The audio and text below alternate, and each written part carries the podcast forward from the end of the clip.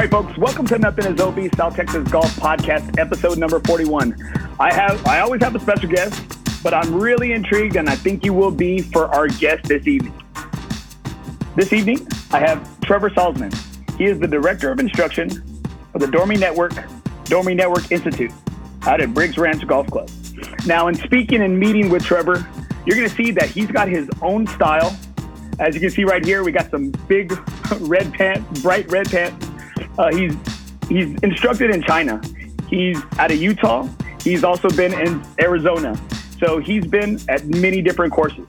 The Dormie Network is made up of 6 golf clubs. Now, he's going to tell us a little bit more about that, and I think you're really going to like his style, his hands-on style, his cool, fun-loving nature. He doesn't refer to himself as a golf instructor. He really refers to himself as a golf coach, and I really love his hands-on style and his freaking attitude.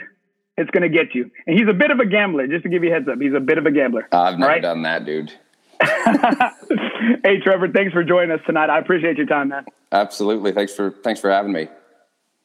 All right. Let's get things going with the bang. Tell me, now, what got you into this game of golf? So if I'm being honest with you, what got me into the game of golf was getting cut from a basketball team when I was in 8th grade because I was too short at the time. That's what my coach told me. So probably the greatest thing that ever happened, if I'm being honest with you, man, because I don't know where I'd be without golf right now, truthfully. Well, so I guess that's why the other day you're talking a little bit about MJ. You got some of those MJ vibes, MJ stories that, hey, MJ got cut too, you got cut too, or what? Yeah, I didn't turn into the greatest basketball player to ever play the game, though. I'll tell you that much. My road went a little different than his. All right, so that's what got you into the game, and how did it all start, and where did it all start? So truthfully, like if I'm being honest with you guys, I was part of the Tiger Woods effect. I mean, literally the first golf tournament I ever watched was the Masters in 97. My dad's the one who introduced me to the game after I got cut from the basketball team that I was on. And I was like, all right, I'm done with basketball. And he's like, well, I'll give golf a shot. So, and really that's just from there, one thing led to another. And here I am now, I'm teaching the game for a living. I remember you were telling me that it all kind of started in Utah, and is that where you're from? Yeah, exactly. Yeah. I like to say I'm from Park City, Utah. I grew up just outside of Salt Lake City. Lived there most of my whole life. Started working at a place called Glen Wild Golf Club and Spa in 2004. Worked all the way there up until 2010, and then in the winters of 08. Anyways, from 2000 to 2010, in the winters, I was in Scottsdale, Arizona, at a sister club called Silverleaf then. And I decided that I wanted to start teaching full-time at a pretty young age, and moved over to China at the age of 24, and I was teaching out at Mission Hills, which is the world's largest golf club. So, like where I was at, there's 12 golf courses on property right there. There was 2 academies, just absolutely insane. 12 golf courses? 12 golf courses. Crazy. So did they all, did they all span from the clubhouse, or was one maybe you had to shuttle here or shuttle there, or how did that all work? So they had 3 different properties that you'd have to take a shuttle bus to. So there, like where I was at on the Dongguan side, there was 5 courses there, and then there was 5 courses on the Shenzhen side, and they had 2 higher-end private ones. So, dang, man, that's crazy. Now, when we met the other day, you were telling me some certain things about China. That how is golf in China so different than here in the States? Buddy, just expectations, my man. I'll never forget, when I first started teaching over there. The thing about teaching golf in China is they want results ASAP, which means you get 5 swings. If these guys slice the living heck out of the golf ball, you better get them to hook it in less than 5. And so, I mean, it really kind of helped mold me into the teacher that I am, that it's okay to go to extremes with teaching. If somebody's slicing it over here, it's okay if we take it, where the heck did my hand go? There it is. Yeah, it's okay that we go that we go really, really extreme to the other side, because then that gives us the ability to find where the middle ground is. Like as an example, people who slice it, I'm going to try and get them to hook it immediately so that they know the differences between those two feels. And then we can start to gravitate more towards the one that you like the most. And then we try and get it back to center, and we try and keep you as close to center as possible after that. So, I mean, I learned the extremes of teaching there immediately, getting results ASAP, where the way I was used to teach in the States before I went to China was, okay, everybody understands this is a process. I've got to get better I've got to get worse before I get better. All this different all this stuff that we understood in the States. China's pretty new over there at that moment in time in 2010. I mean, golf's only been around 20 some years, something like that, I believe it was. And so they didn't know any of that stuff. It's just, well, I want to get better, and I want to get better now. I want to see something different immediately. I don't want to wait 2 months and get crappier before I start playing better golf. Like one of the biggest things in China is they have what you'd call face. So like you don't want to be embarrassed in front of. So if you're taking golf lessons, you better be getting better, or you better at least see something different, where I'm not going to be a slicer anymore. I'm going to start hooking the golf ball. And then all my buddies see me hooking it when I used to slice it. Heck, that's how I ended up getting a lot of my businesses. I would just go extremes with teaching, and they'd be like, yeah, you want to hook the ball? You can go see Trev. I was like, yeah, I'll get you to hook it. It's like, yeah, I'm your guy. Absolutely. We're going to take this left hand, and we're going to make it as strong as possible, right hand under, and we're going to hook the hell out of the face. Hey, slice is gone, right? It's gone. Yeah, you might hit yourself in your shin, but the slice is gone. Now, I guess obviously that has to have something to do with that Asian culture where, you know, whatever you see out, like you said, out front and face, out in front, where perception is reality. Yeah. So I'm sure they want those drastic improvements right there and then. And I remember you telling me that if you couldn't get the job done, hey, they're on to the next. Oh, dude, like literally, it was like, okay, if you've been with somebody for 5 minutes, 10 golf balls, 15 golf balls, however many it is, and they're still hitting the same shot back then, at least, I don't know how it is anymore. They'd be like, okay, I'm done here. I'm going to go book a lesson with somebody else. And they're paying like $250 an hour in 2010. And they're like, I'm like, you're done? Yeah, we're done. We're going to go try somebody else who can actually get me to do something different. Okay. Fair enough. So now tell me, how was that, I guess, pressure wise for you as being a coach or trying to, you know, put money in your pocket and food on the table? When I was over there, is that what you mean? Yes. Like, I guess for people having to see results ASAP. I mean, the only pressure for me is, well, one, I went over there. I didn't really have any money, number one. So it was like anything that I make is better than what I've already got right now. So that was one thing. I didn't have any money then for sure. Number two, it's really more than anything. I just wanted to get better at teaching, man. That's the reason I did it. I mean, you well know what happened in 2000, 2008, 2009, 2010 when the stock market crashed, housing market crashed. So the next thing you know, people are going to stop spending money on stuff like golf lessons. So the guys that were kind of mentoring me at the time, they're like, dude, go to Asia. And I was like, all right, I'll look into it. And shoot, the next thing I know, I was on an airplane in about a month. So, well, I remember you told me that one of the best things that came out of your China trip is that your great gear that you like to get. Which that one? You're known for your great gear. The great gear and pants that you wear that you're known for, your yeah. bright colors, your lavish style. I got a few tailors in Asia for sure. My wife helps me out quite a bit when she goes back home to Hong Kong, and she'll get some pants and stuff like that for me. So yeah, that part of it's awesome. That part, I like going back at least once a year for that part of it. All right. Well, when I was talking with one of the membership guys or one of the card guys, Chris, I said, tell me a little something about Trevor. He said, oh, man, his style is just, you can see him coming from a mile away. And that, I guess, on your cart, I guess, because you live on property, right? If I'm not mistaken, yeah, you live on property. And he said, you have your own cart, or as you're driving up, I said, you can see Trevor like a mile away. He's got some bright blue, some bright red.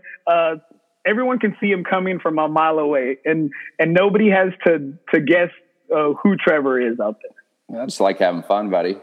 That's what life's about. You gotta have fun. Well, see, that's one thing that I've really seen from your videos. You're a super hands-on teacher, and in speaking with you, you made a lot of sense. Like you made a lot of sense in saying that you're not the kind of instructor. You're not the kind of coach. You said you referred to yourself more as a coach, that you don't like to just stand back and just kind of just let it happen or watch it happen, that you want your students to get those feels. Now, why do you think that's so much more important than maybe somebody who's just standing behind somebody pounding balls for like a few minutes? I mean, so here's the thing that I would say in that regard. People have the ability to copy feels. Like once we learn something and we can create something, we see something visually, we turn that into a feel. We now have the ability to start repeating that, especially if it's a feel that we like and we start seeing the golf ball respond. For me, the hardest thing I would say is it's really hard to try and copy thoughts. Like, I don't know how many rounds of golf you've played, but how many rounds of golf have you played where you're thinking about technique for 18 holes? None. Okay, well then you're one of the smarter human beings on planet Earth, dude. Yeah, because you need to tell me. You need to talk to my wife. All right, you need to talk to my wife because she will definitely argue with you on that one. Okay, well I'll definitely do that because most people, what I see is they go, well, if my technique's perfect, everything's going to be great out on the golf course. Is that true to a case? Is technique important? It's huge for sure, but we got to use it in the right way. And what I mean by that is I don't want you going out and thinking, okay, is my right shoulder here? Am I doing this with my elbow the right way? Or my wrist going where they're supposed to be going? And I'm thinking about 3 or 4 different things while I'm trying to do something aggressive. Like here's a perfect example. If you ever shoot a free throw, are you thinking about what your hand does? I hope you not. Want it. Yeah, exactly. I don't. It's natural, but again, you know, you're talking to a basketball coach, so I'm thinking about breaking it down. Not me. It's natural. It's just it's reactionary nature. Yep. For sure. And so for me, I wouldn't say that I like to go brain dead on the golf course, but I'm definitely not going to be trying to think about technique. I'm going to be using more visualization skills. Where am I trying to put my eyes? What am I trying to focus on? How do I create tunnel vision? What do I do to clear my mind? How do I focus on just the shot and really engulf yourself in the process of the shot as opposed to just sitting here and thinking about all the different things that might possibly go wrong with technique? Because I can tell you, I've played golf 2 different ways. I've played golf thinking about all the technical stuff that can happen. And it's not saying that I didn't ever play a good round of golf doing that, but I'll tell you what, it's a heck of a lot harder. And the other thing about it is like when everything's more reactional, I think that's where people respond the best. That's where they perform the best. Like a big part of my routine is what I use my practice swings for, in my opinion, is that's what I start to create my feels for what the shots are. If I'm trying to hit a draw, I might feel earlier turn with my pelvis, with my torso, etc., so that I can get my arms deeper behind me so that it's easier for me to hit that. That's going to be part of the feels that I'm creating in my practice swing. Once I have those feels, now I'm good to go. Now I can take those into the shot, and I know what that is. And I'm now I can go back to focusing on hitting the shot, seeing the height I want it to come out. What do I want the curvature to do? What is my number? That type of stuff, as opposed to, okay, is my handle in a perfect position? What did my wrist do? What did my arm do? Am I turning my left hip enough? Where did my left knee go? Where are my foot pressures? All that stuff. That's what we practice for, so that we can trust that. Now, obviously, is that easier said than done? Right here on a video with you, yeah, it's way easier said than done. It takes practice. Like, my biggest thing is nobody knows how to practice like they play. Like, truthfully, let me ask you that. What does that mean to you? Practice like you play. How do you do that? Well, as I tell the kids, you know, you try to put them in game-type situations. Hey, down by 3 with 10 seconds left. What do we do? But you're right. I guess if game situations or on the course situations, hey, you're up against a tree, or you know, you got to get up and down to say par or something like that, and you know, you put those type of feels and those type of pressures on you. I would say, you know, that those are like, I guess, game situations or game practice. Absolutely, it makes practice more interesting. Definitely doing that as opposed to just aimlessly hitting golf balls to hit golf balls. That's one thing I would say. Well, yes, and you say that. And again, like this shit's clicking right here. Like I'm like, damn, you know, you asked me a good question and I had an answer for you. And I'm like, why am I not practicing those things? Now, as a coach, I guess those some of the things that from say maybe a mid handicapper, maybe say somebody who's like maybe like a 10 or 8, are those some of the things that you're kind of refining out there on the range with them, or are you putting them in like certain situations? Hey, can you get yourself out of this trouble or hit this shot? Yeah, I mean, so let me say this. If I'm evaluating a player, let's say whether it's if it's a college player or a professional or something like that, it's going to be a slightly different evaluation process than what a 10 handicap would be or something like that. But, I mean, I'm always going to want to start on the golf course with that person if I have that opportunity to. I definitely want to start on the course because now I get to see them under the gun where, okay, now, one, they're probably more nervous because I'm watching them. So I'm definitely going to see everything that is wrong with what they do, whether it's routine, whether it's the way they view a shot, what they're thinking about, whether it's technique. I'm going to see that on the golf course way more than I'm going to see that on the driving range. Other areas, it's just, yeah, I mean, really the biggest thing is I love, like, for some reason, this is something that always sticks to me is like trying to get people to understand, like, what is practicing like you play? What does that mean? Because we all talk about it, but how do we do it? So, like, if I dove deeper into that, you cool if I dive into this for a sec? This is what we want because I'm trying to get to some of the questions or some of the goals that some people had. I posted on my Facebook group, and again, I had the most response. It's hard to pull anything from these guys just to respond to anything. They'll respond to stupid ass memes or the cat saying, "Hey, hang in there," right. Or. But to get them to respond to something, this was the most like I struck a chord. Hey, like give me your goals. And these are some things that guys want to know. So I got 3 questions for you. Dive deep into it because, man, like I have a little pad here. I need this juice, man. This is stuff that people want to know. Okay, so here's going to be my scenario. So when I say practice like you play, and what I'll do, I will do this. I'm going to have to find a way to airdrop this video to you. I'll send you a video on what I call practicing like you play. If you want to share it with everybody on this podcast or on your site, go for it. So practicing like you play to me, here's what I see. Like this is what was so great for me. I'll say this, 2020 was probably the best year of my life because it gave me a time to actually sit down, look at myself and evaluate what I was doing as a teacher. Because without that time, I probably wouldn't be where I'm at right now talking to you. And this is a short time ago. This is like 7-8 months ago. And so when I dove into practicing like I play, I had to start looking at myself first because I always start everything with me because before I test stuff out on players, I'm always going to test it out on me first. And so I started looking at when I was like 16, 17, 18 years old, and I'd look how I'd practice, and I go back to it, and it's like all I ever worked on was technique. So guess how I played golf on the golf course? I thought about technique. Like I said, some days I'd shoot 67, some days I'd shoot 77. I was a roller coaster. And then I start looking at just regular, like members that I see on the driving range here, or when I go to other golf courses, vice versa. Here's something that I'd say that I never, ever see anybody do unless it's a player that I'm coaching. And I'm sure there's people out there that do it, but I hardly ever see this, is we walk up to the first tee after we warm up, we get loose, or we walk to the driving range, and we're warming up, we're getting loose. And once we're ready to start hitting shots and we're going to go, quote unquote, practice like we play, how many people on the range you see, the first thing they do is grab their rangefinder, shoot the distance, and say, okay, all right, it's 143 to the flag. All right, the wind's into me hurting, so I'm going to calculate. It's a 10-mile-an-hour wind, so I'm going to do this. I'm going to add 14 yards to that for that 10% right there. So this new shot is, instead of it being 143, it's now 157 into the wind. That's my carry number. I don't want to go long because I'm going to say long's in the water. I'm going to say the bunker on the right is short-sided. So I'm going to try and hit a cut to this flag because that's going to leave my best scenario. If I hit it straight, I haven't short-sided myself. I've got a 15, 20-footer for birdie. If I hit the shot that I want, it's right there, and I know that long's out of play. I don't see anybody ever do that. That was a boatload of stuff. I'm just like, okay. You had me at hello when you said you busted out the rangefinder and you're right there. I'm like, okay, that's me. And then once you went there, and I was like, okay, no, I'm done at rangefinder.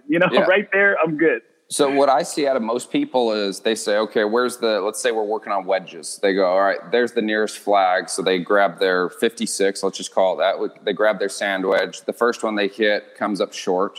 So they say, okay, well, I've got to hit it a little bit harder. And then eventually we calculate and we figure out what that distance is from a feel standpoint. Here's the issue. We have no idea how far we're carrying the golf ball. So, like, if I see a tour player, I see a college player doing this, I say to him, like, you're wasting your time, in my opinion. Like, what's the point of hitting shots like this? Because if you don't know exactly what that golf ball's carrying, or at least have a pretty darn good calculated guess as to what it's carrying, in my opinion, it's useless. And the reason being is, how many times do you go to the golf course and you say, okay, well, at least I've got three shots, so I'm going to hit the first one and see where that ends up, and then I'm going to figure out where the second one might be. The third one, I should be dialed in by now. We don't get the opportunities to do that on the golf course. So for me, I'm always going to try and figure out, if I'm practicing like I play, I want to carry it this, it's going to hop forward to X, and I want it to stop right about here if I'm hitting wedge shots. So like if I say, okay, I'm trying to hit let's say that 60 yards carry. Okay, that's going to be my sand wedge at 9 o'clock slow speed or whatever it might be. Okay, at least now I know what my length of motion is. I know where I'm trying to hit it. I know how far I'm trying to carry it. And this, to me, this is what gets somebody into what I would call committing to a shot versus guessing. Because guessing, we don't get anywhere, in my opinion. Like, it's really, really hard to be good at what we do if we're guessing, or even worse than guessing is hoping. I hope to God that this somehow gets on the green. I hope to God that this somehow is in the middle of the fairway. But that's what I see most people do. And we wonder why we sit here and we get stuck in these ruts. And the problem is we probably got like 5 different swing thoughts. And so, okay, today this one didn't work, so I'm going to hop to number 2. And now when 2's not working, I'm going to hop over to number 3. And when 3 isn't working, I'm going to hop over to 4. And if 4 isn't working, now I'm on 5. And then I'm right back to number 1. And so then we get caught chasing ourselves in circles. And we wonder why the heck we never move up the ladder, because we're doing the same thing over and over again, these 5 things, and we're expecting different results. That's the reason. Right? That's definition of insanity. That is right there, dude. I kid you not. That is the main reason why I have a job, is the definition of insanity, because people do the same crap over and over again, and they expect different results. It's just insane to me. And when I was on the range with you the other day, I used to be such a negative person. At times when I'm on the court or when I'm coaching, I can point out more of the negatives than the positives. It's easier to do. It is. It's super easy. And one thing in watching you work with one of your students, man, like you had me pumped up. I said, damn, I knew I should have brought my clubs. I knew I should have brought my clubs. I was like, damn, they're in the truck. And I said, I don't know. But like, you got me energized because of your attitude, your positive attitude. And, you know, really, it was kind of like your reassurance to your student that it seemed like you were just getting a boatload out of him in such a little time. Well, this isn't just a golf thing, in my opinion. This is a life thing. Every scenario that we're faced with, we get 2 options. We can either look at it in a positive light, or we can look at it in a negative light. And that's just a life. That's a life thing right there. I mean, take 2020 as an example. How many people are going to say 2020 was crap? I'm going to say like 90%. Everybody, that's all. You turn the news on, that's all we hear about is, oh my God, the worst year we've ever had. We've been in a pandemic. I'm stuck at home.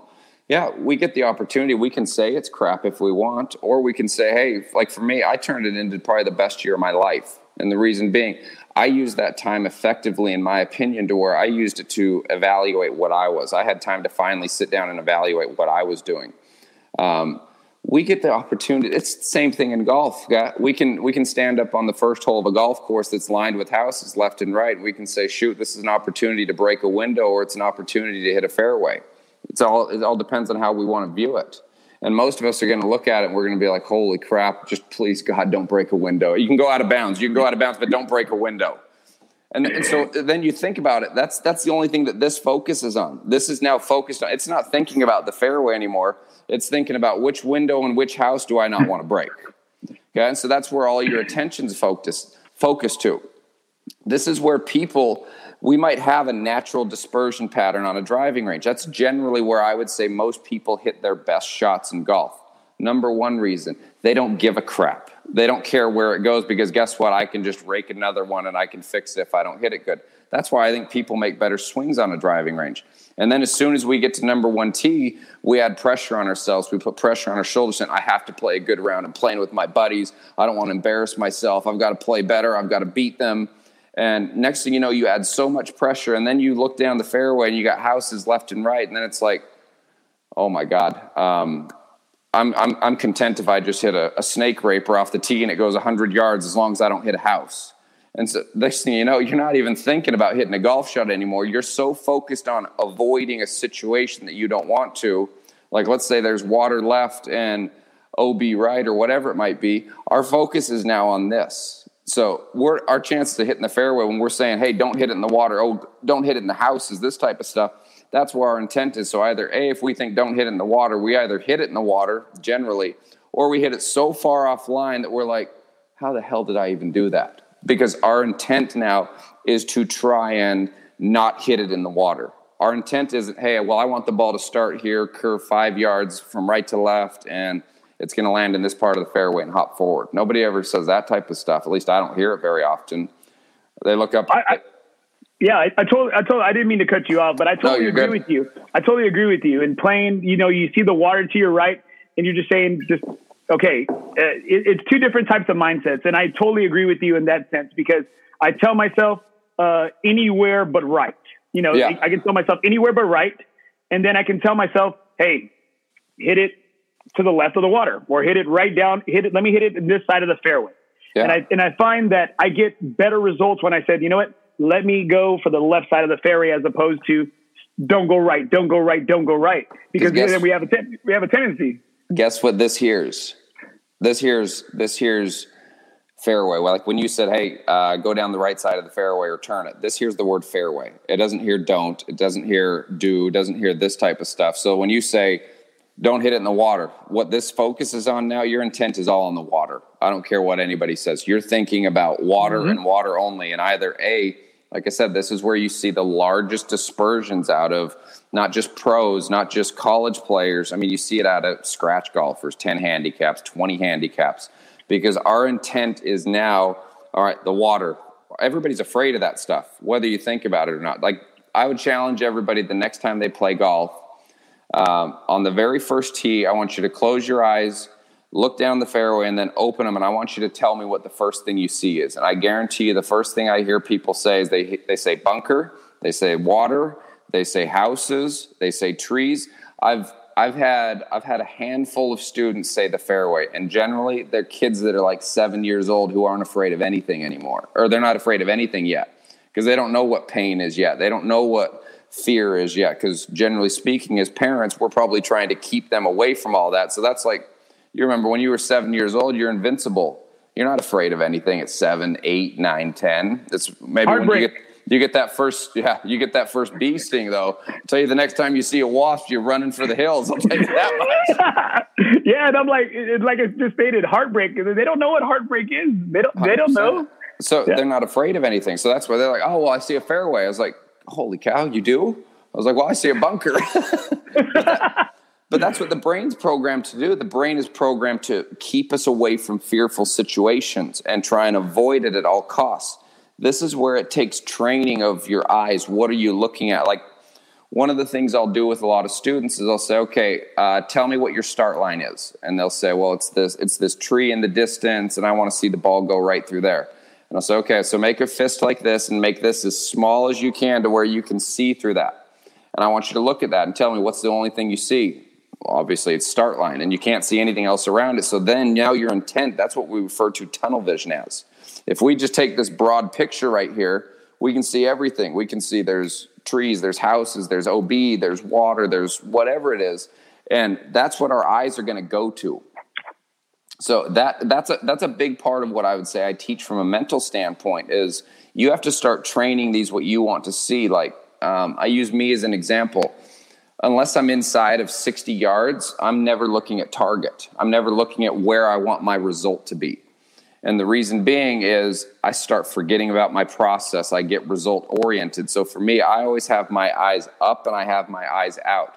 I'm trying to visualize something I want to see the golf ball go through. So that's where my intent is now. My intent's up here as opposed to my intent being right at the target where there might be a bunker, there might be water, there might be something like this. That's what I use like visualization skill-wise so that I can start focusing on what I want the golf ball to do, where I want to see it go versus having all this other crap come into my head where I'm like, oh my God, please don't hit it in the water. Just don't hit it anywhere but the water. So that's why. Well, see, I'm sorry. Go ahead. Finish. I'm good. Yeah. So sorry, I don't mean to cut you off. And sometimes with the streaming, the timing can be slightly off to where I think, hey, I can speak or not. You know what I mean? So you're cool. if by chance I cut you off, I apologize. No worries about it. Now, I wanted to pick three of these top goals, or three of the goals I like the most from that several of the guys were asking in the group. One of them was from Charlie. Okay. He's one of my good boys. He's one of my four bros in my golf group. How can he be more consistent in playing the course than as opposed to playing, I guess, the other player? That right there is right back to we're the ones that – here's what's so great about golf, okay? And this is a hard thing to understand, in my opinion. The reason why we focus on other players, in my personal opinion, is ego. It has everything to do with ego. Everybody's afraid to damage their ego, if you know what I mean by that. We don't want to embarrass ourselves in front of other people. That's just a viewpoint right there. Like, here's the thing. Your buddy that you're playing golf with, is there anything you can do to ruin his round of golf? I mean, I guess you could throw stuff at him when he's trying to swing. That would be one way to beat him quicker. Or maybe say stuff in their backswing or something like that. Right. You know, really break the rules of etiquette. But you know? Here's the thing: if you're intimidated by your buddy, whose fault is that? That's on you. Yeah, like, here's the thing. You have zero control over anything that this person is going to do. You have no control over what he chooses for a distance. You have no control over what he chooses for a club. You have no control over the shot selection that he picks. Like, there's nothing that you can do to change what this person can do. This is like one of my least favorite goals that I get from people day in and day out is they set score goals. And for me, that's what I set my whole life growing up. And all you're doing is setting yourself up for disappointment. Like, if I use this as an example, I remember I had a round of golf one time. I went out and I shot 68. I hit 18 greens, literally played a flawless round of golf, and I got beat by 3. And the kid that I was playing against, he shot 65. He hit 11 greens. I hit 18 greens. He chipped in 3 times. And what can I do about that? There's not a damn thing. Exactly. There's nothing that I can do. I played a better round of golf. Okay. Here's the thing. Long term, is he going to beat me four rounds consecutively? Probably not. It's probably not in odds favor right there. But there's like this is one thing that I've completely thrown out the window forever. I'm not in control of what anybody else does. And for me, I'm not even going to focus any attention on what anybody else does. It's not me saying that I'm going to be cocky or not say good shot to somebody after they hit a good shot, but there's nothing I can do to change what they do. And that's what's so great about this game is here, the only person that we're competing against is ourselves, and we're competing against the golf course. And everybody has to compete against the exact same thing, themselves and the golf course. And there's nothing that we can do that can interfere with what the other person does. If we're focusing more of our intent on that person, that person's winning all day long. There's nothing we can do about that. And that's the choice that we get to make as a person right there, in my opinion. So for me, like, my best piece of advice is learn how to have fun. Learn how to, like, literally learn how to focus on what you can control, because that is one thing that we can always do. We can control our controllables. We can control our setup. We can control our actions. We can control our process that we take into a golf shot. But the one thing that we can't control is what somebody else does. And if they play a better round of golf than us, then, I mean, kudos to them, hats off. Now, right here. Okay, I got a question right here. Trevor, yeah. Connor says hello. My son had the opportunity to take lessons with Trevor. One of Trevor's best ability in coaching, in my opinion, is the connection he has with his students. There you go. Okay. Love it. Yeah, shoot, hey, man. Awesome. You know, I know Connor. He's a good cat. He's awesome. Who's Connor?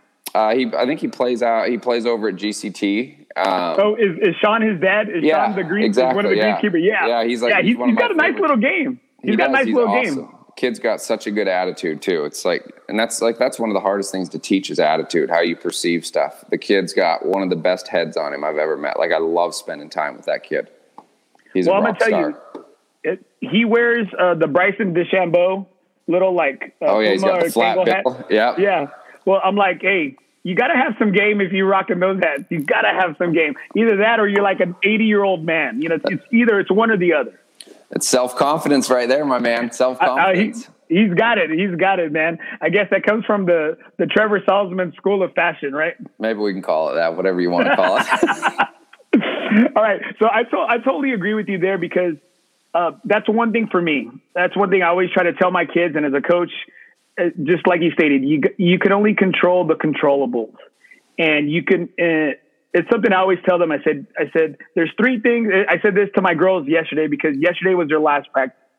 And I'm telling, and just like you stated and how you talk to your kids and your students and your beliefs is that you're really trying to teach them, yes, the game of golf, but you know what? And the game of golf is kind of like life. A lot of it's like life. You're going to get a bad lie. You're going to get a bad break, like you stated, a bad bounce, or you're going to get those lucky breaks. And three things I told them yesterday. I said, there's three things you can control. Can you be coachable? Can you, your attitude? And three, your effort. Yep. Those are things that as coaches, we cannot coach. Like if you can't bring those every day, then you know what? You're not going to improve. And it seems like you build your kids up and your student, not only your kids. I mean, because you were working with like a 60-year-old guy the other day, and he left feeling like a freaking $1 million.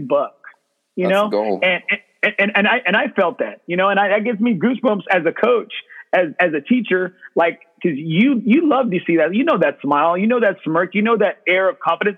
And that's the thing that I see that you do with your students.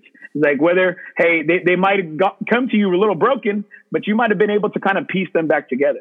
Yeah, absolutely. It's just everything comes back to, in my opinion, is like, why does everybody play golf? What do you play? What's the main reason you play golf?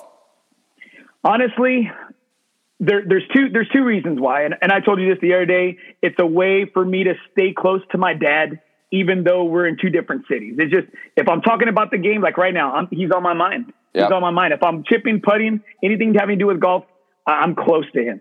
Yep. And the second one is I'm a 41-year-old, 5'4" on good days. It's good. The air's got to be real clear. The sky's got to be perfect.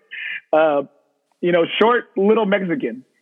I can no longer put my heart and effort into playing pickup basketball or flag football because I take shit too personal. I want to get in a fight every time. Amen. So I'm trying to put this battle and this intensity and my competitiveness I have into something. And golf just gives me all of those feels. Golf gives me all those. I can scratch that itch. I can get some of that side action. I can put some skin in the game. And I get those feels where, you know, I want to be in the thick of things. I want to compete. And it gives me still a chance to cut the mustard. Yep. And if I one-up you one more time right there, all those things to me, they all lead back to having fun.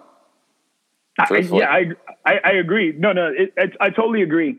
And another one, and that's why I do it, because it's a fun damn game. It is a fun damn game. And like you stated about 2020, I get you. And that's why I feel like, that's why I wanted you on the show. I said, I knew there was just something about you that just drew me and other people to you. And that's why I'm trying to expose that, because I think a lot of people look at all the negatives. And like you said about 2020, I looked at all the positives because I teach and coach. I put in long hours.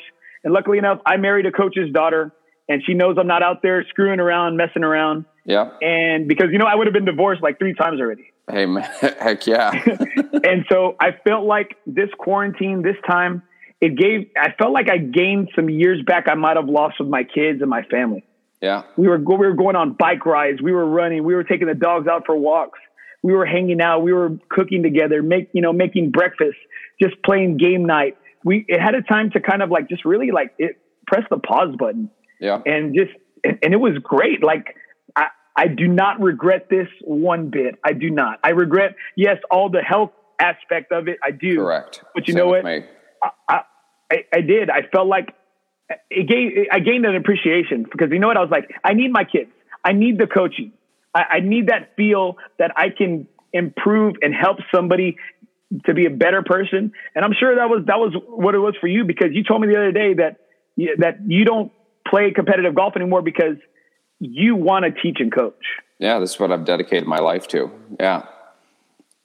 Well, tell me, so how did you get to be the director of instruction for such a badass network? Because if anyone's stepped on Briggs property or any of these Dormie Network properties, they're freaking gold, dude. Yeah.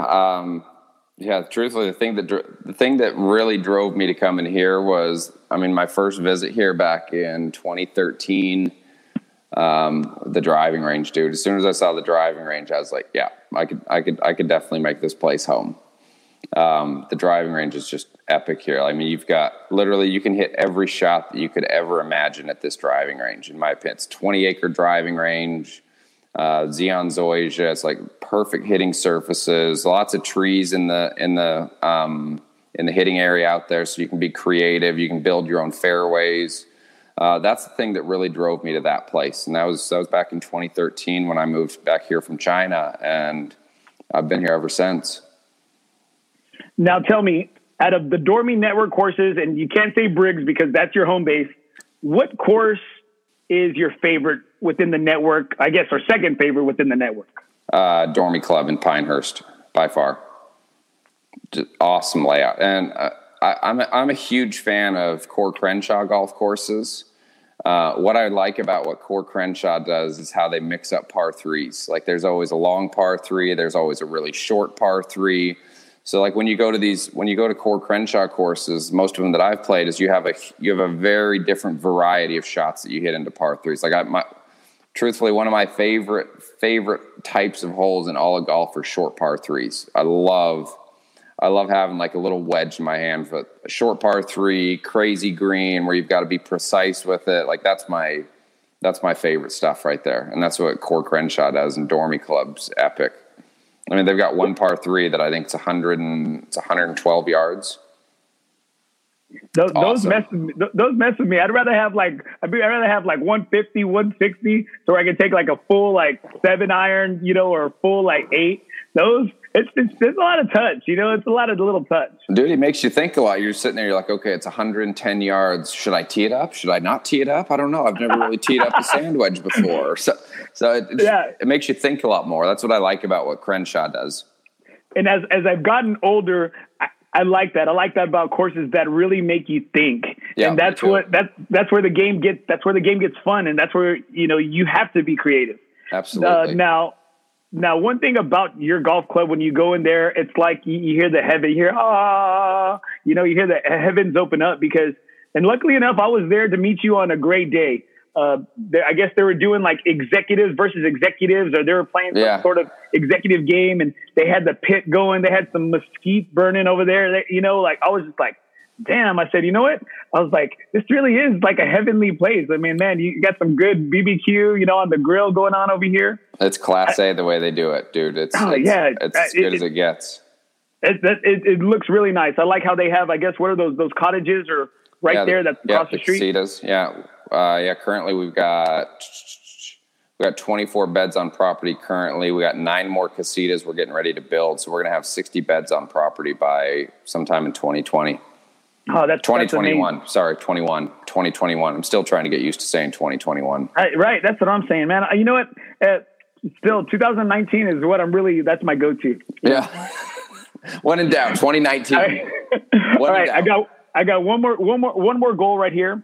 Esteban Roblendo, he said he wants to be more consistent on the tee, and that's the major weakness of his game. What are some things that you could do to help you, I guess, get more consistent?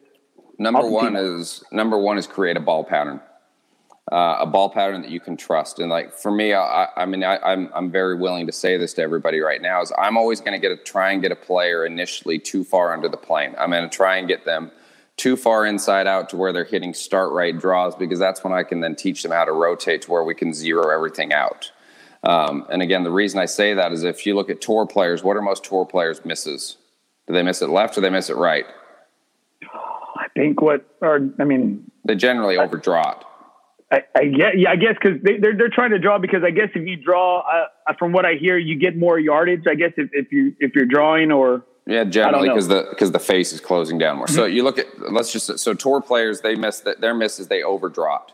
Okay, we look at the average golfer. What's their miss? Oh, slice the right. Oh yeah, 4 right. Mm-hmm. Okay, so, yeah, 4 right. 4 right. Okay, so it's a big slice right. So that's going to be someone who doesn't turn very much in the backswing. Arms come over the top. They steepen it out, and they create a lot of spin on the golf ball. So my number one thing I would say, if you want to become a better driver of the golf ball, is make sure you're swinging inside out. Make sure you're at least on plane or under the plane, because that's going to give you the ability, one, to hit up on the golf ball, and two, it's going to give you the ability to draw it, and number three, you can start turning that into a ball pattern. Okay, now you say that. So as we talk about an inside-out swing, I'm going to show a clip of one of your students. Okay, cool. And you showed it to me, and at first glance, I looked at it, and I was just like, well, what's wrong with it? And I said, hold on, let me look at this again. And then I'm starting to see some kind of little funky things in here, you know, which gives a guy like me hope. It gives a guy like me hope. All right, so we're going to go ahead and hit this video. Good make. Beautiful. Okay, now I don't think people got a good impression of that because of maybe how strong the clip was. So, truthfully, can you tell me a little bit about his? Can you do it one more time? I didn't show up on my feed. Oh, okay. Maybe let's see. Just try this right here. Good make. Beautiful. Yeah. So everybody. So let me ask you. I'm gonna ask you first. What's your take when you first see that? Okay. In watching the video, I noticed his hands as he hit his take back, or how his hands. There's something that kind of goes with his hands on his takeaway. Okay.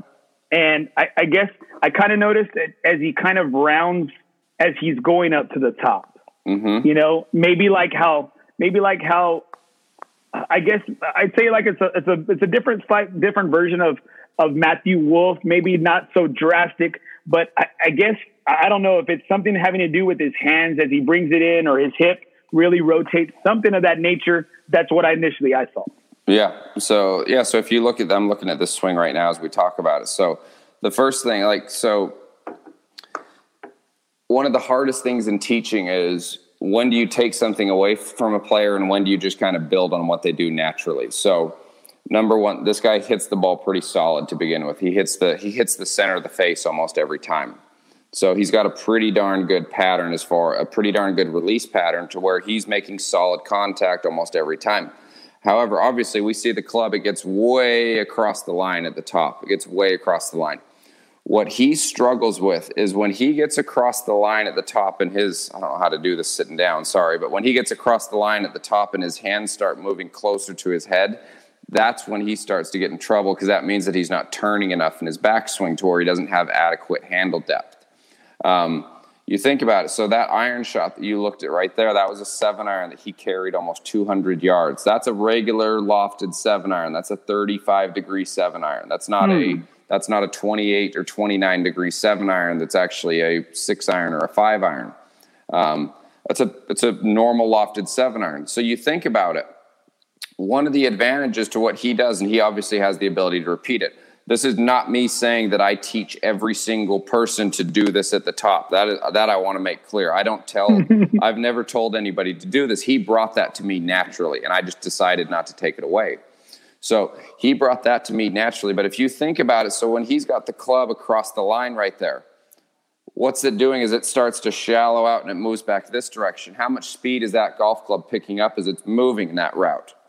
It's like if you had a what are those called? Like, you know, like the rope and stuff that you throw at cattle and stuff like that. Lasso. Lasso. Yeah. As you're doing this, that's picking up momentum. That's picking up mm-hmm. speed. That's one of his biggest speed levers right there is the movement of the club going from across the line back to shallow. We just have to make sure that he does that where he's got enough handle depth because he knows how to get the golf club back inside. His problem is when he gets it too close to his head, he drops it inside, his hands get too far out, and he has to pull across it, and so he struggles with a two-way miss when he doesn't turn enough on the way back, which then doesn't create enough handle depth for him. And then from there, now we've got work to do more with his spine to where we can get his lower spine elongating more so that he can turn his pelvis better. And the dude throws almost a zero face-to-path relationship at it every single time. He hits one of the straightest golf balls you'll ever see. He's a big dude. He's a big dude as well. Is he like a mid-amateur player or what? Exactly. Yeah, he would be closer to like a scratch golfer. He wants to start competing in more so he wants to try and play in some USGA events, that type of stuff this year. And the guy's got all the speed in the world to do it, and he makes it look really easy. But my point being, and this isn't just me knocking coaches or anything like that, because here's the thing: when we're coaches, and I want everybody to understand this, is coaches. All we're trying to do is we're trying to help a person out. Like, I don't believe in looking at somebody else and saying, oh, well, what that guy's doing is crap. because that's not fair to that person, because that person's actually trying to help him out. I mean, I deal with it all the time with stuff that I post on social media where people get on there and say, oh, that sucks. That's terrible. I mean, how could you ever teach something like that? I mean, it used to bother me. I could give a crap now what anybody says. It doesn't make a difference to me because I'm just trying to help the person that I'm trying to help. But in his instance, you'd look at that, and most coaches are probably going to try and change that position of where that club is at the top. I'm not going to, because he gets that golf club back to shallow. I'm just trying to make it get into a slightly better position at P5, P6, to where we can actually start to use turn more to his advantage, which might speed him up more. But more importantly, it gives him more of an ability to repeat a softer draw, you could call it, or a straight shot. Because most people probably look at that swing and say, oh my God, that's going everywhere. The guy's got one of the best ball patterns you'll ever see. He freaking bombs it. And again, just from seeing like somebody that has a different type of swing, like a Matthew Wolff and even Ricky Fowler, I think his swing's a little funky. And then DJ with, you know, his wrist turn or his right. wrist flip. And you know what? There's so many different ways to get the job done. And so that's why I'm curious to how these guys make their swing work. And me too. Like, I'd like to think I have a different practice swing than I do have a swing, you know, that I actually, where I'm making contact with the ball, and I'm trying to get, you know, some of those feels here. And that's something I was talking with my wife. I said, I'm so excited for this podcast.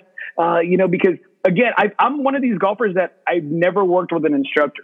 I may have been evaluated by one, like on a TrackMan, and obviously gone to Golf Galaxy and stuff. And then I was evaluated by my buddy Ray Garza with On Par Golf out of Mission Del Lago. But I've never really had, you know, like some real like golf instruction. And so one of my golf goals for this year is to actually like get some instruction, you know. But again, I'm such a mind case that I'm like, you know what, hey. I've won a couple tournaments in a row right now. Game's feeling good. You know, confidence. I'm real confident right off the tee box. And I said, I don't want to mess with anything right now. Okay. Right here, what you're talking about right there. This is something that every single person should take to heart. Okay? Do not fix what's working.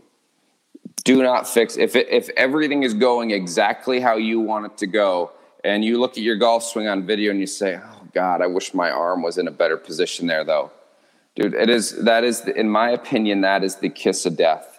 Like, don't fix what's working until there is a reason that it's not creating the ball pattern that you want, or it's not creating the start line, the curvature, the height, etc., and you're not getting to the numbers that you're trying to get to. Don't fix it. Literally, play golf. Get better at getting to certain distances. Get better at practicing more like you play. Do the things that are going to make you play better golf, because you're already swinging it good. You're hitting it good. You're hitting shots that you want to hit. Don't fix what's working. Work on things that are going to help better what you're already doing good, like practicing like you play, bettering your routine, getting better at course management, getting better distance control. Start working on getting to numbers. Like, that's one of my favorite games to do with a bunch of my players is I'll say to them, okay, we're just gonna go randoms, and I'll throw out there. I'll say, okay, 173 is the random, and I'll give you ±3 on either side. Okay, we'll say if you're taking the +3, that means you're trying to take short out of play. If you're taking the -3, you're trying to take long out of play, but it has to fall inside of that three yard area right there. And that right there, that's, to me, one, is it fun? It's really, really fun, because all of a sudden this is now turned practice into a game, which I think more people should do stuff like this, because you'll notice next thing you know, you've been out there for 3 hours and be like, oh my God, it's been 3 hours. I started at 2:00, it's 5:00. That's fun. Yeah. Okay. And that's when you get better right there. If you're going out there and you're like, oh my God, has it been an hour yet? Screw it. I'm just going home or whatever. I'm going to go play golf because I'm not practicing very good. That just means you're not having fun. You don't know how to structure your practice. It also means that I always go back to this. You don't know how to practice like you play, because those are the types of things that will make you better. So if you're hitting the golf ball good, you're creating patterns that you want to create. Everything's going the way that you want it to go.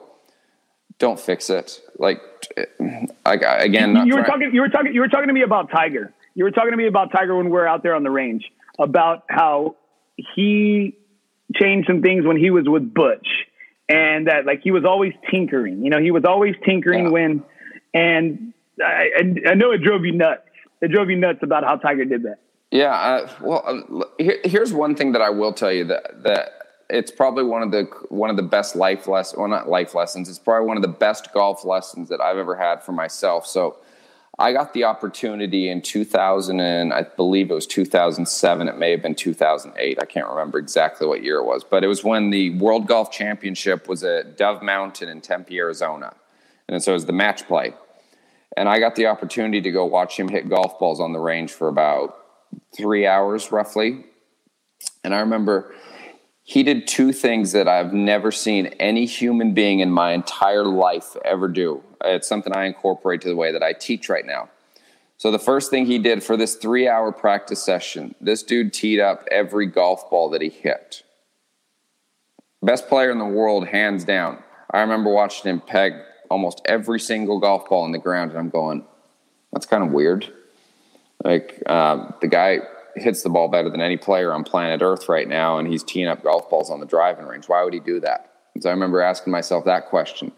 The second thing he did, for about 45 minutes, he was making full backswings, full through swings with a 7-iron, but he was only hitting them about 30 yards. And I remember going, he's got Vijay Singh to his right. He had Stuart Appleby to his left, and they're just pelting the flag. I mean, literally every golf ball looks like it's going to go in there. They hit the golf ball so straight. And here's Tiger making full swings, and he's chipping golf balls 30 yards. And I'm sitting here going, I'm like 21 or 22 at the time. And I'm going, what in the world's he doing there? Like, why is he making a full swing and shots going 30 yards? And he proceeds, he does this for like 30 minutes. And then after that, then he starts hitting 7-irons that start carrying about 100 yards. And then they start carrying about 125 yards. And then they make it up to about 150 yards. And he does this all the way up until he gets to what his full throttle 7-iron is. So what people don't realize about Tiger is, in my opinion, I think what he was doing, and I've heard this from other people as well, is this dude changed his golf swing 4 times a year, prepping for majors. And so the only way that he could actually make that change, I mean, because you think about it, from the Masters to the U.S. Open back then, you had about a month. And then from the U.S. Open to the British Open, you had about a month. And then the British Open to the PGA, you had about a month. So you've only got 1 month to, if you're going to change your golf swing, you don't have very much time to get it ready to compete at the highest level that anybody's ever going to compete at. And so he used slow motion cadence work to where he would find the feels that he wanted to. And when they repeated it, 10% backswing, 10% through swing, then he'd move it up to 10% backswing, 30% through. And then up to 1050, and then up to 1070, and then all the way up to like 1090 or whatever his full speed was. And that's how he progressively got through change significantly quicker. And now we sit and we look back at most of us. What are we doing? We're grabbing our 7-iron and we're saying, hey, I hit mine like 190 yards. I hit it 200 yards. How far can you hit it? And then we're just going Mach 10 as we're trying to make change, and we wonder why we never get anywhere. Because we never actually give ourselves time to slow it down enough to where we can actually learn what those feels are. And then we can say, okay, well, if I can do it at 10% speed, I can probably bump it up to where I can do it at 30 now. It's just like this. Like, what's the first, what'd you learn how to do before you learned how to run? Did you wake up and start? Exactly. Okay. Yeah. You had to crawl. You had to walk. Everything's a progression. Everything's a process. We don't just go from point A to result. There's things that have to fit in between there in order for us to be successful. And if we want to get better at making change, one of my biggest things that I'd say to everybody is learn how to do it slow first. Stand in front of a mirror. Learn what the actual movements in motion are, firstly, in front of a mirror. So now you know what it looks like. Now you know what it feels like. Now you can take that to the driving range and start to experiment with it or video it and see if it's looking like the picture that you painted in front of a mirror. Dude, that's one of the biggest reasons why nobody gets anywhere with changing their golf swing is because they never give themselves the time and they never allow themselves to slow it down to where they can actually physically make change. In my opinion. Well, you say that, and it's a professional opinion, so it ain't just anybody's opinion. That's a professional opinion, and in stating that, you're not the first person I've heard. You know, a lot of good golfers and guys that are, 2 handicaps, 3 handicaps, those are things. Hey, get some mirror work in. Yep. Get some mirror work in, and they're like, hey, just get in front of the mirror. And, you just like you stated. And those are some things that we as 10 handicap, like myself, 10.3, that those are some things that we don't do. But when we do some of those things, we are getting some of those feels and some of those swing patterns that we are looking for. Now, switching gears a little bit here, a little bit lighter side of golf. Yeah. What's your favorite golf movie? Oh my God, by far it's Caddyshack. There's no doubt. It'd be favorite character. Bill Murray in that movie is just epic. Like, there's nothing better than that. Carl. Yeah, Carl is epic. The Havocamps. Yeah. My favorite is when he's like, hey, what did he say? He's like, hey, Dolly, what about something for my trouble? Yeah. Dude, I absolutely love that. The second one almost ruined it, though, dude. I like this. Okay, I'm going to tell you. I never saw the first. I saw the second one first because I'm 41 years old. I saw the second one first, and I actually liked the second one. I'm not a Jackie Gleason or Mason. I can't remember which Jackie it is, but I like it, and I love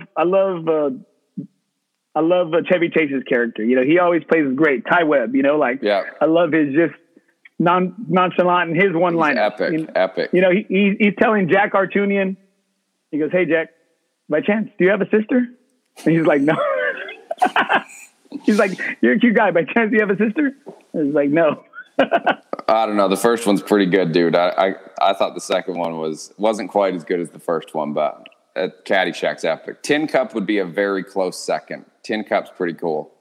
Roy McIlroy. Hey, Texas. Yeah. That's in Texas, man. Absolutely. Texas boys. All right. Okay, next thing. Outside of Briggs Ranch, favorite golf course in this area or in the South Texas area? Brackenridge. Now, why? In this area, I love that. It's a cool old school golf course. I think it's one of the best golf courses for juniors to learn how to play golf on. Brackenridge is awesome. It is. It's a charming, and you can feel, if you're into this game and you love this game, and this game does a lot of the things that it does for me. It gives me those feels. It gives me a chance to compete. It keeps me close to my dad. You can kind of feel like there's a lot of spirit in that course. Absolutely. There's a lot of charm. There's a lot of charm in it. The game of golf, like in those early days, like it's got a lot of those ghosts there, and you really feel it when you see the little quaint little clubhouse, the little brick clubhouse there. And you get it. You see those square greens, the Tilling House, golf course. It's awesome. It's awesome. All right. Now, out of all the courses that you've played all around the world, which is probably your course that might be your favorite out of all of them? Augusta National. You played Augusta? Yeah. How did you get on? I can't tell you. Otherwise, I'd have to break a rule. I couldn't tell. I can't tell you that. Okay. Hey, I like it. But you're supposed to say I'd have to kill you. Like I tell you, but I'd have to kill you. Yeah. Augusta National. All right. Are the greens lightning fast? Yes, they're unbelievably quick. The undulation on the greens there are what will just absolutely blow your mind. Like you see stuff on TV, you might even see stuff in person. So I'll give you one scenario if you're cool with it. No, go for it. Okay, so number 6, par 3. There's that big hump on the right side of the green where sometimes they put the pin up on the top right. So there's that huge hump. The day I was playing it, the pin was back left. And so I miscalculated the wind. It was like 170. I figured it was downhill enough. I thought I could hit a pretty hard draw 9-iron and get it there. It lands right in the middle of that slope, comes all the way off the back front right of the front right part of the green. And I remember walking up to it, and it looks like the slope in this green that I'm going over, it looks like it's about 5 feet up in the air. And I'm like, God dang, like I have no idea like what I could even attempt to do with a putter right here. And my caddy looks at me and he says, "What you thinking?" And I was like, I don't know how I could even remotely ever get this close because it's breaking probably 25 feet, maybe more. And it's just like up, down, left, right. It's just crazy how much movement it had. And I said, I think the only way that I can somewhat get this close is if I chip it. And if I hit like a spinner. He's like, yeah, exactly. He's like, what you need to do, he's like, I want you to hit it about 20 feet right of the pin. I want you to fly the green, land it in the fringe, and spin it. And if you spin it enough, it should just funnel down to the left, and it should leave you about 5 feet. And I was like, fly the green with my chip shot. and land it in the fringe with spin and let that slope take it down to the left. I was like sitting here, I was going, okay, so basically I've got to land this on a dime that's going, that I have to carry this pitch like 35 yards and spin it, make it go left, and then try and keep that up. So I missed my spot by 5 feet and I had a 45 footer left. Now in play, we just recently had a 2-minute event there at Golf Club of Texas.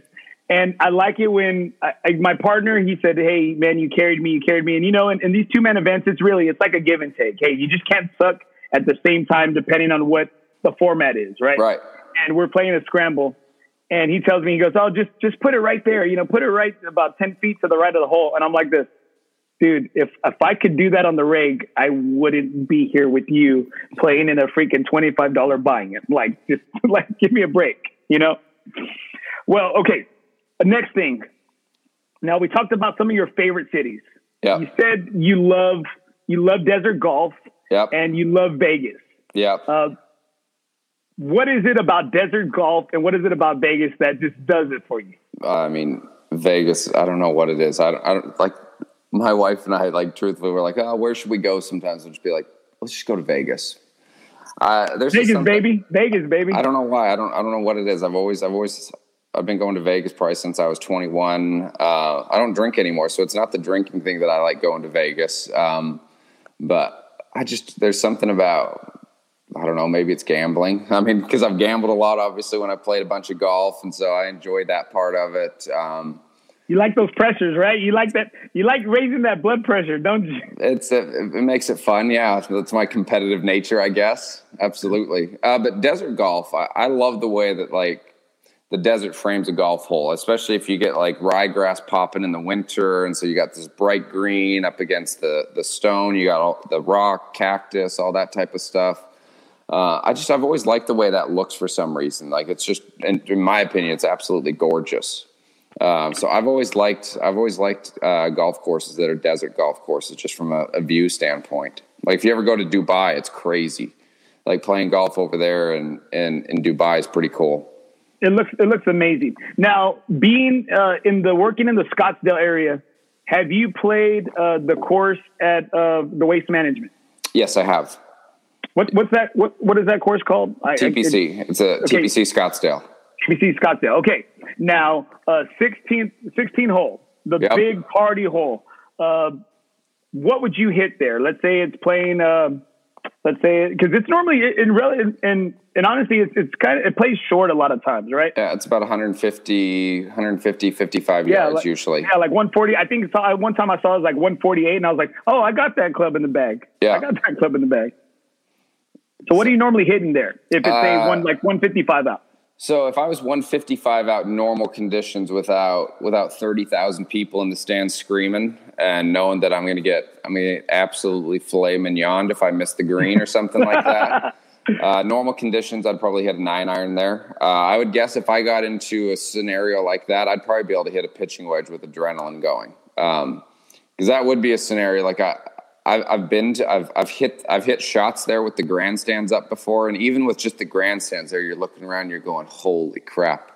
Like, this should be one of the most basic, straightforward, easiest shots to hit in golf. The green's it's not like it's a tiny green either. But you throw 30,000 people that are hammered, that are screaming this. And, you know, if you miss the green, like, they should probably be in jail for some of the things that they're saying to you. It looks like an easy hole, but I guess it's the aesthetics and the visual. It's a Coliseum painted. Now. It's literally a Coliseum. You're right. It is a Coliseum. It's like, hey, you're like stepping into ancient Rome right there. 100%. Right there. It is. And man, like, that's a good point. Like, when I was there in like 2008, 2009, 2007 to 2009, like, it just kept getting bigger, and the next year it'd get bigger. And I mean, now I look at it and it's like, holy crap, you got like a triple decker there. I mean, it looks bad. It looks badass. That's one place. I've covered the Dell. I've covered Valero Open. And that's really that's one place that I'm hoping that my podcast is able to take me to next. You know, I'd love to go and be part of up in that mix. Like, all right, next. Truthfully, the only thing they haven't done there, they just need to build a hotel on top of it. That's the only thing they're missing there in Scottsdale on 16 is put a hotel on top of that. Man, right? This really make it, or maybe like go, like you said, triple, maybe one more, like an open kind of like how they have it at the Diamondbacks or like in Colorado. They got that pool, got a little jacuzzi, little area right there. Absolutely. I'm all about that hospitality. Like. I'm surprised they haven't put a jacuzzi up there yet, dude. That place is crazy. That is crazy during tournament week. It could be. It looks sick. I'm really excited for it. That's one of the best tour stops in town. It's a fun. I love how I love the tournament. I love how the guys, they wore the Kobe jerseys last year. A lot of them, recognizing, giving Kobe his props because he passed away. Yeah. And I do love that. Now, tell me, craziest golf story. Holy cow, this is hard, dude. Craziest golf story. Or just pick one. I know you've been in the game a while, so just pick one. Craziest golf story. Holy cow, this. Like in what frame would you say? Like, are you saying like unbelievable score wise? Or are you saying like just one of the craziest shots that I've ever seen somebody hit? Maybe like this craziest golf memory, Okay, all right, here you go. Here's my best one. So this is back in high school. I was playing golf. It was me. It was one of my buddies on my golf team and his dad. And we got paired with this guy. We were playing at Valley View in Layton, Utah.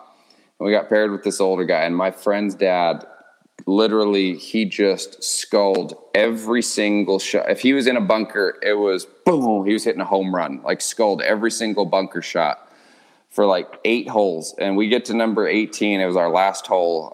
We only played the back 9 and we're on 18. And I remember he's over in the green side bunker and he's probably got a shot that's no more than 20 feet. And the other guy that we're playing with, he's over in the bunker across the other side of the green. So he hits his shot out on the green. Ball rolls up, I don't know, 15 feet or something like that. And he's turning around. He's raking his shot. And my friend's dad takes this huge backswing, sculls it, and it literally comes out. And it's beelining at this guy that just hit his bunker shot that I don't even remember. I didn't even know what his name was. And it's beelining at him. And my friend's dad, his name was Doyle. He goes, "Yo, dude." And the guy turns around, takes one step out of the bunker, and the ball clocks him right in the ankle. The guy falls on his golf bag, breaks the leg of his golf bag. And Doyle looks at him, I remember, and he turns around, rakes the bunker, and just left his clubs and walked straight to the truck, said nothing. And I remember I've got like a 5-footer, and I've got sunglasses on. I've got tears coming out of my eyes. I feel terrible for laughing because this guy's got a knot on his ankle that's like this big. And so we're carrying his clubs off, and I remember we get to the truck, and Doyle's just sitting in the driver's seat of the truck, and he goes, "I swear to God, boys, I do any more compadre dropping, I'm done with this game." Compadre dropping. That one, I'll never forget. That was probably the funniest thing I've ever seen on a golf course right there. All right. One of the last questions here. I call it Beyond the Stakes. It's just a little controversial subject.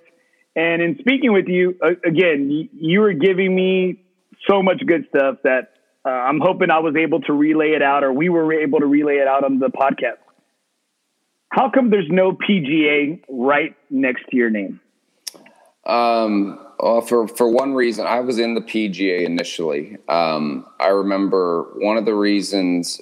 So when I went to go test out of level 1, this would have been back in like 2007, 2008, something like that. And I remember I went into it with what my philosophies were for teaching. Now, obviously we had books that we were supposed to read. Now, to be fair to everybody else, I don't learn very much from reading books. Like, I learn by doing things. That's just how I learn. So I'm not faulting anybody else if they do learn from reading books. So I'm not gonna bash the PGA in that regard.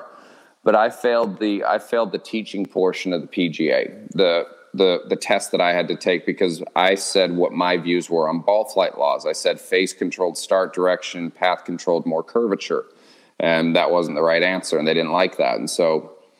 Obviously, I ended up changing it to where I would pass the test. Okay, so be it. For some reason, it just left a sour taste in my mouth. And then I ended up moving to China. And so I just I never got back into the PGA. And here's the thing, I would say this is the PGA good. It's great. It's great for a lot of people. For me, I just learn more by doing things on my own, testing stuff out, trying to understand more about anatomy, the body, how I think things work. Like one of my favorite things to do at night is I just look at golf swings, as boring as that sounds. That's just something that I absolutely love. I mean, my wife probably thinks I'm crazy because I could just sit and look at golf swings. I finished up teaching for an entire day, and I come home and that's what I do. I look at more golf swings. I respond to other people who send me golf swings of their swing. That's just what I love doing. But yeah, that's my reasoning right there. I failed the portion of the teaching portion of the PGA back in like 08 or something like that, and I was like, I can still do whatever I want to do. I don't know, man. I don't know. I don't know if you've made it. So you know what? I still think you got a ways to go. Well, I'm still working on it. All right. Now tell me, out of all the students you have, what's maybe something that you're most proud of, or maybe what student that you can tell, like, hey, that you're gonna hear their name later on? This girl, Gabriella McNally, that I coach. So she was one of the first players that I actually got to almost create from the beginning to where she is right now. And she just got a scholarship. She's playing golf at Kansas State, up in Kansas. And so, I mean, she has a mindset on her, unlike anybody else I've ever coached, where like, when you say that you never give up, that's her. Never quit, that's her. Like, we talk about what we like to see as coaches, what we like to see out of our players. She has everything. She has the work ethic. She has the determination. She has the commitment. She's got the right head on her. Like, I think she's a player you'll see on the LPGA tour. I'll go that far. I truly believe that she will play golf on the LPGA tour. That's what I want to hear. Like, players like that. And I think if you've ever watched this show or listened to the show, or you're enriched in the game of golf, you hear that word constantly used, grind. Yeah. And when you're out there, you know, it just, hey, you know what? My dad used to tell me when driving stick shift, hey, can't find it, grind it. You know, and absolutely. And that term happens a lot with golf. You know, it's just in life. You know, it's just seeing you out there and then when we talked and we spoke, and you're like, oh, I'm on the course so many hours, you know, even as a coach, you're grinding it out there, and you're grinding it out there with your players. And I think that's what I love watching you coach. You just, you know how it is when you love to see coaches coach. Absolutely. You know, get in their element, get lost in that moment, and you know it, get lost with your student in that moment. And I love watching you just interact. Like I said, I think it was something different that I hadn't seen, and that's why I like watching your videos, is because you're very hands-on, trying to give your students and your players those feels so they can try to duplicate those, because as a coach, you always want your players or your students to be able to correct and fix themselves. Bingo. That is, I'm so glad you said that, because the one thing that I would never want any player of mine to ever think is, okay, I'm going to give you information, but I'm not going to give you as much as what I should give you, because I want you to come back and pay me again. Like, and that's the one thing. Like, if you're teaching for money, if that's your main reason for why you're teaching, you shouldn't be teaching. That is like your job is to help people get better. And that, like, literally that is my, like, what I have committed, in my opinion. That's what I've committed my life to. Is my goal in life is to help get as many people as I can better at this game, better at life, as many as I can. Like, that's the stuff that excites me. Like, if you're doing this for money, go find something else. You can go up to Wall Street or something. You can make tons of money doing stuff like that. For me, I don't think coaches should be in this type of stuff just for money, in my opinion. Otherwise, you're definitely doing it for the wrong reason. Well, I'm going to tell you, you're doing it for all the right reasons, because you know what? That's why you're where you're at.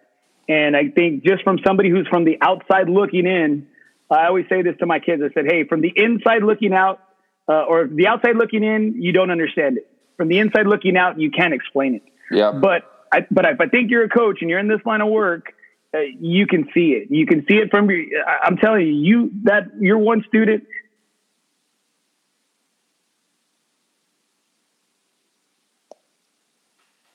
You cut out. Sorry. Go ahead. Yeah, no, that's me. It's me. My AirPod went out. You're good.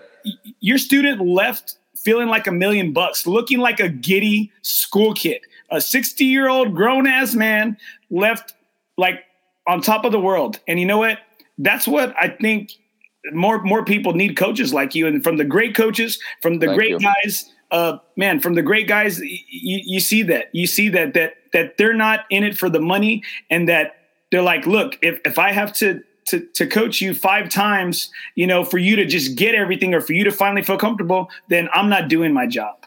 Yep. 100%.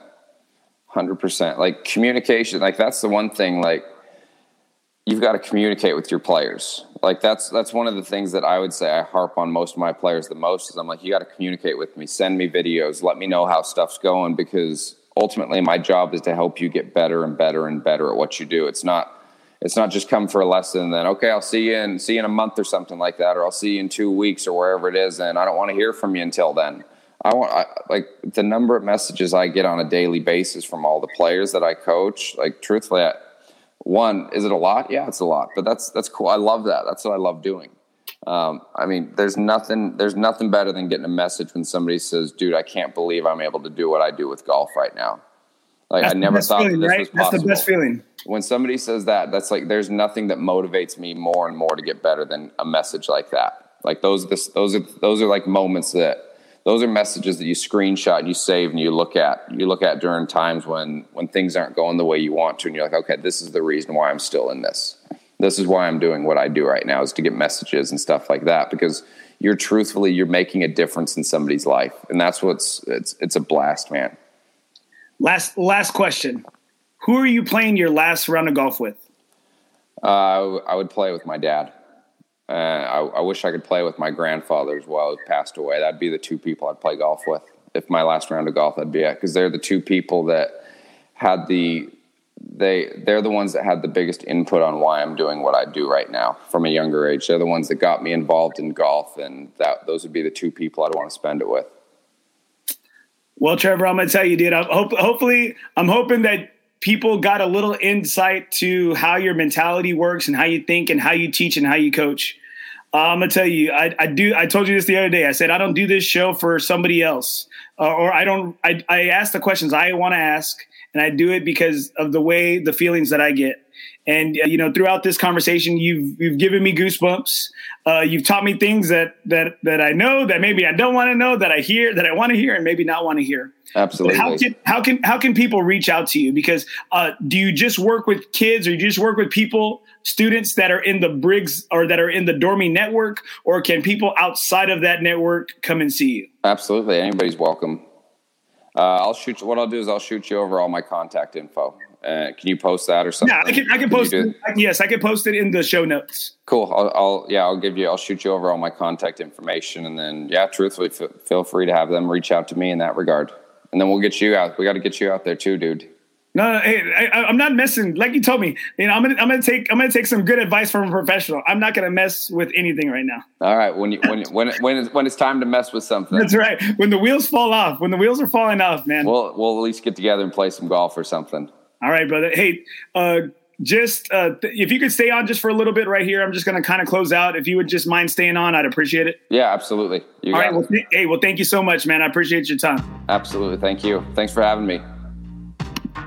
Hey guys, I hope you enjoyed the show with Trevor. He's a gem in this game of golf. He's a gem in this city of San Antonio.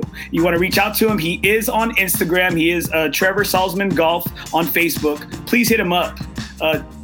He's something special. He's different. Like several other of the pros I've had on here, Carlos Brown, Robert Vasquez, these guys march to the beat of their own drum. They're not out here to take your money. They're out here to get you better. And I think he's one of the guys that can really do that. Thanks for tuning into the show. I hope you enjoyed. Please click subscribe, iTunes, Spotify, iHeartRadio, YouTube channel. Remember, in the game of life, nothing is OB.